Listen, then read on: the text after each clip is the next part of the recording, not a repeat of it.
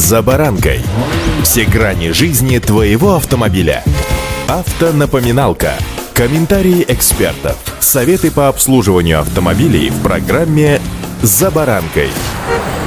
Предложение снизить возрастной порог для допуска к вождению автомобилей до 16 лет вызвал много шума. Хотя, если быть точным, не то чтобы шума, но много разговоров. Сегодня давайте порассуждаем. С вами Александр Карпов. Здравствуйте. Автомобильные факты.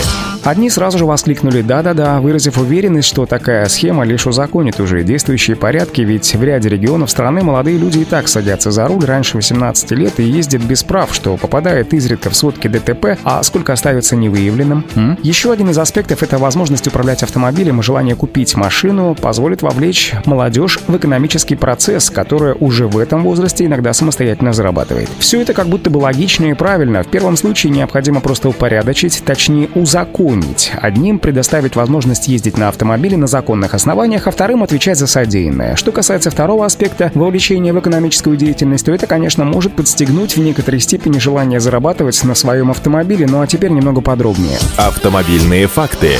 Статистика, которая есть у страховых компаний, показывает, что с уменьшением стажа и возраста кривая частотности страховых случаев существенно возрастает. Даже те коэффициенты для молодых водителей, которые есть сейчас, не спасают от такой частотности аварийности. А так как нас ждет дальнейшая либерализация тарифов ОСАГО, нужно четко понимать разницу между опытным водителем и молодым водителем. Показатели по самым молодым водителям и самым опытным водителям отличаются иногда в десятки раз. Но ведь нет никакой уверенности, что у 16-летнего водителя более аварийное вождение, чем у 96-летнего водителя. Конечно, логично, что у водителя с большим стажем вождения аварийность ниже, чем у того, кто только-только получил права. К тому же, что в 16 лет, что в 35 лет будущему водителю в любом случае придется пройти обучение и сдать экзамен. Но для страховых компаний это может стать еще одним аргументом для корректировки тарифов ОСАГО, особенно для практически несовершеннолетних 16-летних водителей.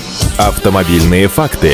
С другой стороны, чем раньше человек будет становиться самостоятельным и ответственным, тем лучше, поскольку сверхопека до хорошего не доводит, это точно. Нередко можно встретить мать, которая носится со своим, скажем так, цыпленком до получения им паспорта, а потом просто боится отпустить его из дома, потому что просто-напросто не понимает, ну как он там без нее? Желторотик с усами над верхней губой. Надо пробовать и дать молодежи возможность развиваться. Надо разрешить и потом проводить исследования. Получится или нет, пару лет посмотреть, к чему это приведет. Может быть, создать группу подростков и поставить им телематику в обмен на оплату страховки и изучить, как они ездят, с какой аварийностью. К этому необходимо подходить не только с точки зрения Госдумы, но и, конечно, логического размышления и здравого смысла. Молодое поколение необходимо вовлекать во взрослую жизнь пораньше, с точки зрения трудовых отношений в том числе. Идея, конечно, правильная, здравая, но ее еще необходимо дорабатывать и с ГИБДД, и со страховыми компаниями, ну и, конечно же, с родителями, которые четко должны понимать, сколько стоит автомобиль, к чему это приводит, и ваш ребенок еще несовершеннолетний. Прошу заметить, что пока все это разговоры, и искренне надеюсь, что они в настоящий момент не отвлекают вас от вождения. Друзья, соблюдайте правила дорожного движения и удачи! «За баранкой»